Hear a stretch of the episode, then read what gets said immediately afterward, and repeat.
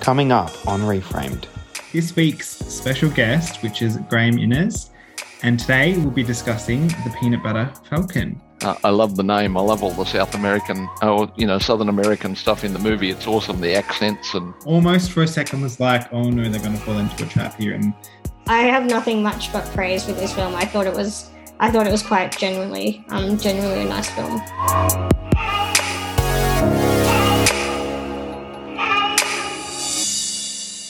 So, welcome back, everyone, to Reframed, the podcast that reframes how disability is portrayed in film and TV.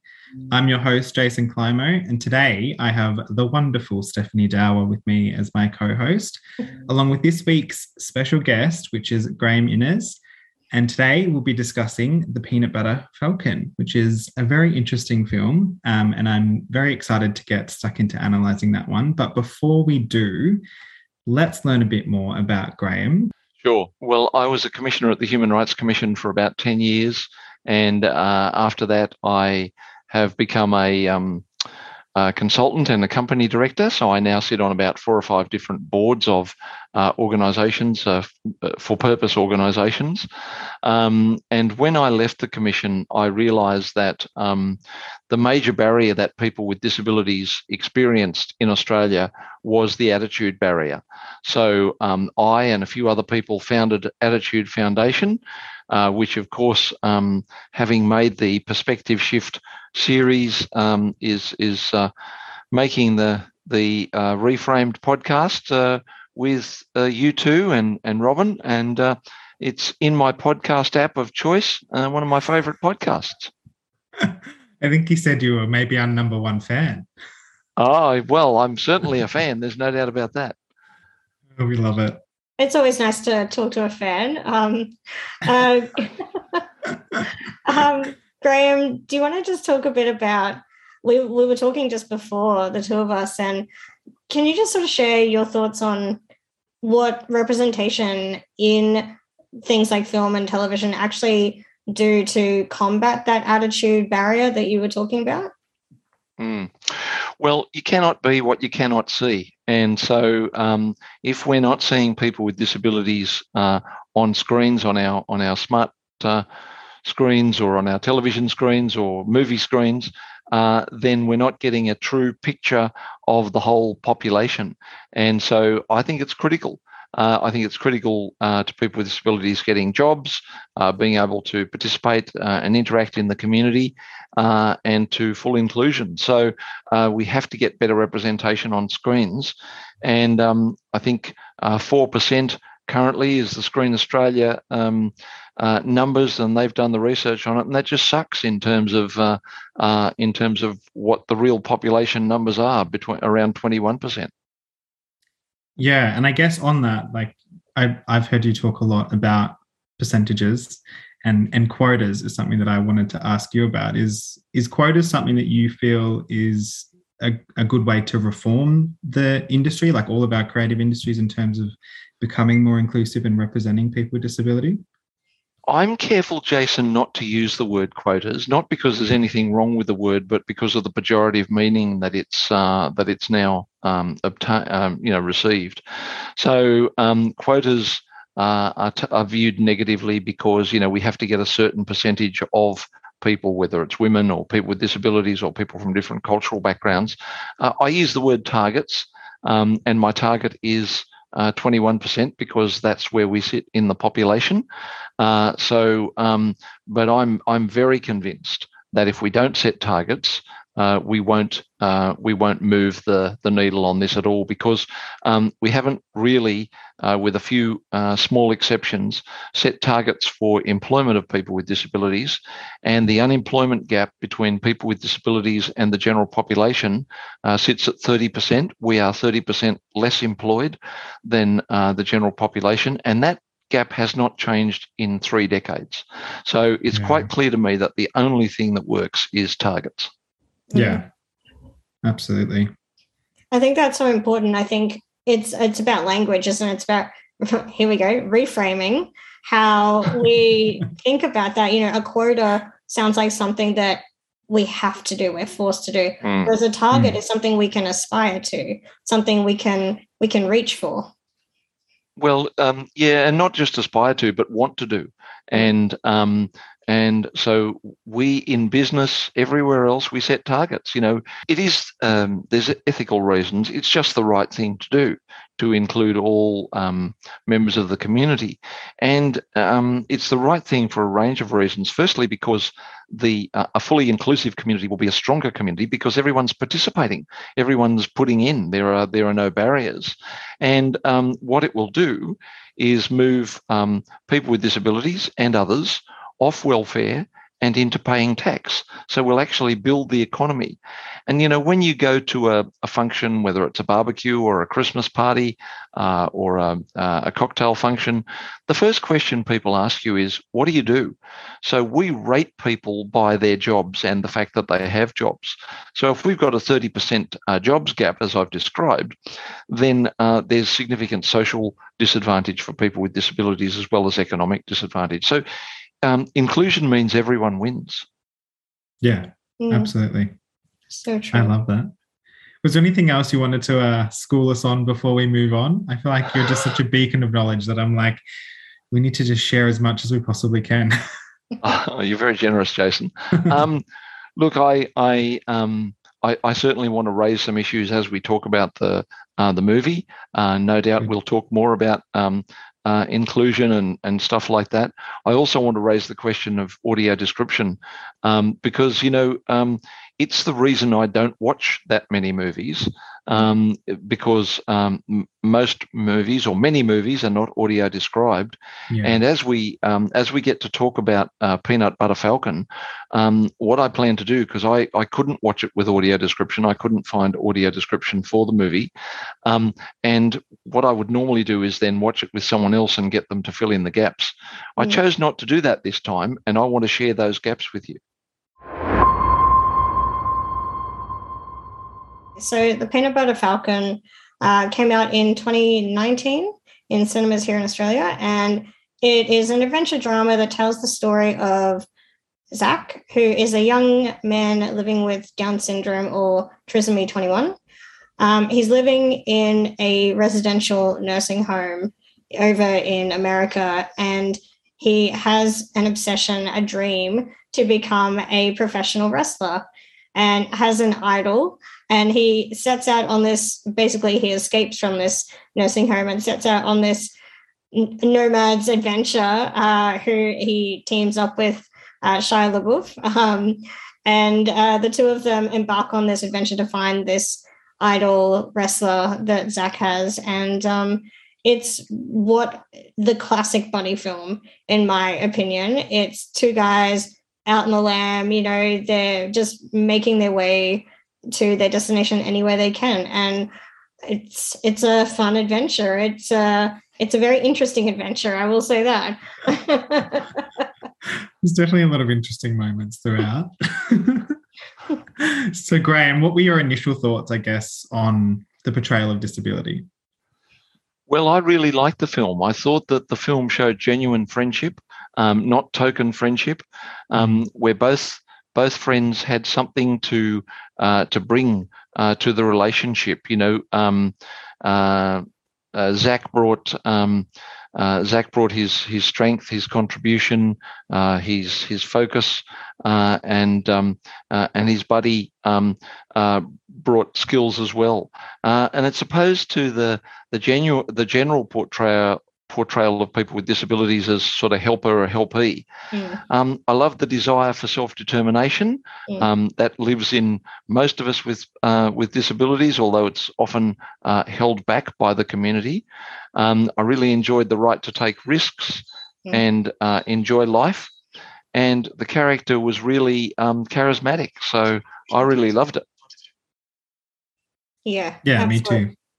I was a big fan. I um I think one thing I would say is like a bit of a content warning for anyone who hasn't already watched it is the R word is used a fair bit throughout. Um yep. and yep. it was an interesting one though because often I really don't enjoy films where that word is used, but the way that it was used and the way that it was kind of unpacked and um, I guess used as a tool to demonstrate like the everyday ableism that people with disability do face in the real world was quite interesting and um, I guess meaningful. whereas it wasn't you know it was, it was explained quite well whereas i feel like i've watched films before where the r word was used where i was like i don't think this was explained well enough that this is not an Mm. acceptable word to be using um like i feel like you know young children watching that film would would watch that and see the word used and be like oh this is not a good thing to be doing There, there was a really powerful scene towards the end of the movie between Shyla and um, uh, Eleanor, who was the, um, well, I think became the love interest in the end. Uh, and um, uh, but but she was uh, Zach's social worker at the start. Uh, and um, I thought there was a very powerful scene where her desire to care was challenged by his desire, um, Shyla's desire to um, uh, to support Zach in his quest for freedom and achievement. And uh, they both spoke very strongly in that scene, and I thought it very powerfully um, addressed that R word question that you're talking about, Jason. definitely yeah steph what were your thoughts Yeah, I'm agreeing with everything you guys are saying. I really, I really enjoyed this film. It was, it was really refreshing to see a young man living with disability, in this case, Down syndrome or trisomy 21. And he had, like, the story was his.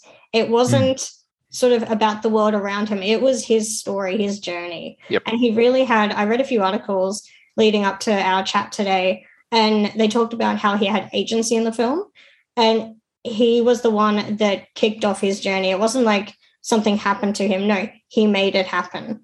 And and that stayed with him throughout the entire journey um, with with this guy that he meets and befriends. And I I love what you said, Graeme, about how you know I think something about a body film. It's it's two guys or two people learning from each other on a journey, Mm. and that's exactly what you said, Graeme. They it wasn't like Shia was just there to guide Zach on this journey. It wasn't like, you know, it was it was a team. They were a team together. Yep. And they each had They their were. strengths, they each had their downfalls. Um, so I, I thought it was a really fresh perspective on a disability narrative. I haven't seen really anything much like it even since then. Yeah, I I have nothing much but praise for this film. I thought it was I thought it was quite genuinely um genuinely a nice film. Yeah, that's awesome. And obviously, the genuine casting is a Mm. massive win for us. Well, we always, even did you see um so how the film came about? I, again, I read this um in an article was um Zach wanted he's been acting all his life and he wanted to be in a feature film and he came to I don't know if they were friends before this or he met them somewhere, but he came to the writer directors of the film and was like, I want to be in a feature film. Do you want to, you know, you want to write something for me or you want to come on this journey with me? And the three of them teamed up and this is the result. So again, even in real life, Zach himself really had that agency. He made he made his journey happen. So I thought that was really cool. And that authenticity, that that genuineness really came through in the film. yeah, love that. And there was also like other representations of people uh, people with disabilities. So there was the blind man who actually shot at them. I've forgotten his love. name. Yeah, but he Uh, cracked me up massively. Like I thought Yep. he was hilarious, and I al- almost for a second was like, "Oh no, they're going to fall into a trap here and turn this person into." I don't, I don't even know what they were going to do with that. Like I thought they were going to play some trick on him, and he was going to be Mm. blind, and he wasn't going to be able to see them, and they were going to get away with his boat or Mm. something. But that also turned into like a really great moment. Like he was a very valuable person in their journey and and taught them a lot as well. So um, I just loved all the interaction. I think Mm. between you know non-disabled people and people with disability throughout. So Yeah. It was also it was also good to see. I think you mentioned you touched on this before, Jason. The risk that that each of them took in the film, like it wasn't a Mm. safe sort of thing. Like there is one shot comes back to me where Zach's shooting a gun and the back like the backfire sort of like launches him backwards, and I'm like. You don't, you know, usually people with disabilities again are portrayed at like as like these helpless individuals and you know, oh, they could never do something, they couldn't be capable of something like that. But you see Zach just launch back, and it was it was funny. You were allowed to laugh at that, and it it, Yep. it humanizes um, people with disability, and people like Zach. So the, the scene that I talked about really emphasizes that point. I just wanted to, um, yeah, agree with you because um, um, because the scene where Shyla and Eleanor have the argument um, mm. is all about the difference between her caring mm. uh, and Shyla supporting Zach's um, dignity of risk and and uh, and freedom to pursue his um, his goal. So, so I think um, what it does, what that scene does, is just um, demonstrates that difference, um, as I said, between um, Eleanor wanting to uh, care for Zach and protect Zach, and Shyla um, supporting Zach in his um, his quest for um, you know freedom and to achieve his his goal. And even when he meets with his hero or his the, the, the wrestling school uh, hero, uh, Saltwater Redneck. Uh, I love the name. I love all the South American, or you know, Southern American stuff in the movie. It's awesome, the accents and um, uh, the whole scenes. But um, even when he meets him, he's initially not sort of supportive of um, training Zach, but he reassesses his um, position. And it's so that's just another person in the movie um, reassessing their view or their understanding of a person uh, with a disability. And it's awesome to see those change journeys. I think mm. um, that really makes uh, the movie even more valuable for me.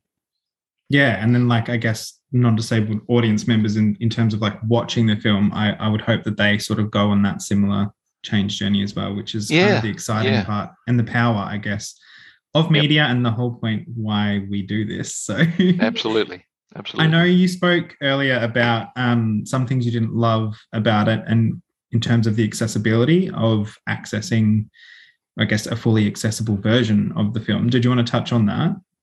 Sure. Well, um, what I didn't love about it, and I, I, I won't take points off the um, the movie for this because, uh, oh, maybe I will, I will when we get to our scoring. Um, but what I love, what I didn't love about it was that I couldn't find an audio description um, of the movie, and so I watched the movie um, without audio description. Normally, I would try to uh, normally I would try and watch a movie like that with someone else who could fill in the blanks um, in the movie.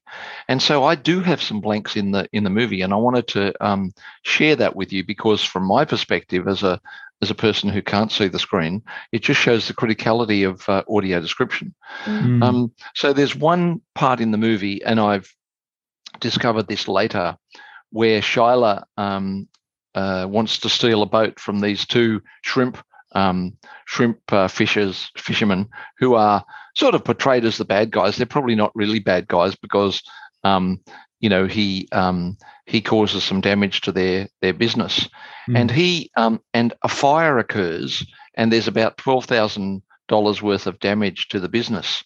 Now, I don't know whether he actively lit that fire as a diversion, or whether he um, whether it was incidental or unfortunate um, and I still don't know that.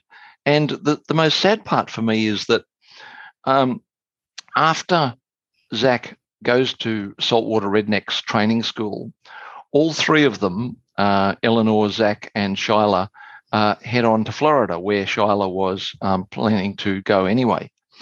And um, all you get is the conversation about them arriving in Florida. And then there's a country and western song that plays about um, a house that's like that's set up so it becomes a home. I don't know whether Zach and um, sorry, whether Shyla and Eleanor um, uh, formed a relationship um, I think they may have from some of the clues in the movie, but I don't know that for sure. And I don't know where Zach lived in Florida. Did he share the house with them? Um, that's the ending that you would expect, you know, the nice, the happy ending to the adventure. But nothing in the movie told me that. So um, I just wanted to share that with both of you and the audience because that's a real demonstration of the criticality of um, uh, of the audio description of a lot of the visuals that occurred um, without any um, voice interaction to to give me the clues as to what was happening. Mm. Yeah, and like such a missed opportunity there. Like you've they've created this amazing portrayal of disability, yeah. but then you know the fact the industry isn't accessible enough to actually give you the full I guess the full experience is really the way you would say it. Like you don't have Yeah. that full experience of that film now because it's not giving you, I guess, the whole the whole picture really. Um, and So you know, guys have got to help me out. What happened at the end yeah, so I was going to say, for your sake, uh, I believe it ends with them like driving off into the distance, and um, Shia LaBeouf's character sort of puts his hand on Eleanor's shoulder, and then she puts her hand on his. So I guess I think it doesn't actually show Oh, what so we happens. don't know. Is really We don't no, know. but Yeah, I think okay. the um, insinuation would be that they do go on and, and be a family. So and that Yeah. there is a romantic. Romantic uh, interest between Shia LaBeouf's character and, and Eleanor. So I'm a romantic, so I'm I'm I'm prepared to. If it's not clear, I'll I'll take that, Jason. Thank you. We can all just use our imagination and be like, happily ever after. I think. I think is the That- yeah, intention. Yeah. I think that's a really good um, sort of reflection on, you know, the disability community is we're so diverse in nature that just because, you know, these filmmakers and, you know, Zach himself, you know, have experience with one form of disability means that, Mm. you know, it doesn't necessarily mean that they are across all kinds of accessibility. So, you know, it's such a great Mm. portrayal, but because they weren't across or they didn't go down the route of um, audio description, then part of the Mm. disability community, you know, ironically, cannot actually fully ex- access this film. So I think that's something that is very um, something you know that a lot of people don't realize with the disability community is we don't know. I don't know the experience of someone who is vision impaired, just like someone who's vision Mm. impaired does not necessarily know the experience of someone who is a wheelchair user. So I think Yep. that's really important um, to sort of get more out there instead of lumping everyone together. You know, sure, there are some Yep. shared experiences, but more often than not, we are all very different individual people.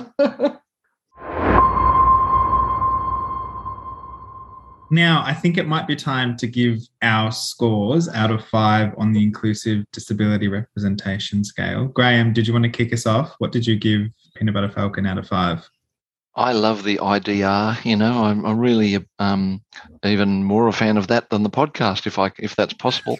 Um, but uh, I um, uh, I, I rated it highly because I love the movie, um, and I rated it highly because I uh, the actor was a person with a disability, so um, you don't have to mark it down for that, Jason, as you often do.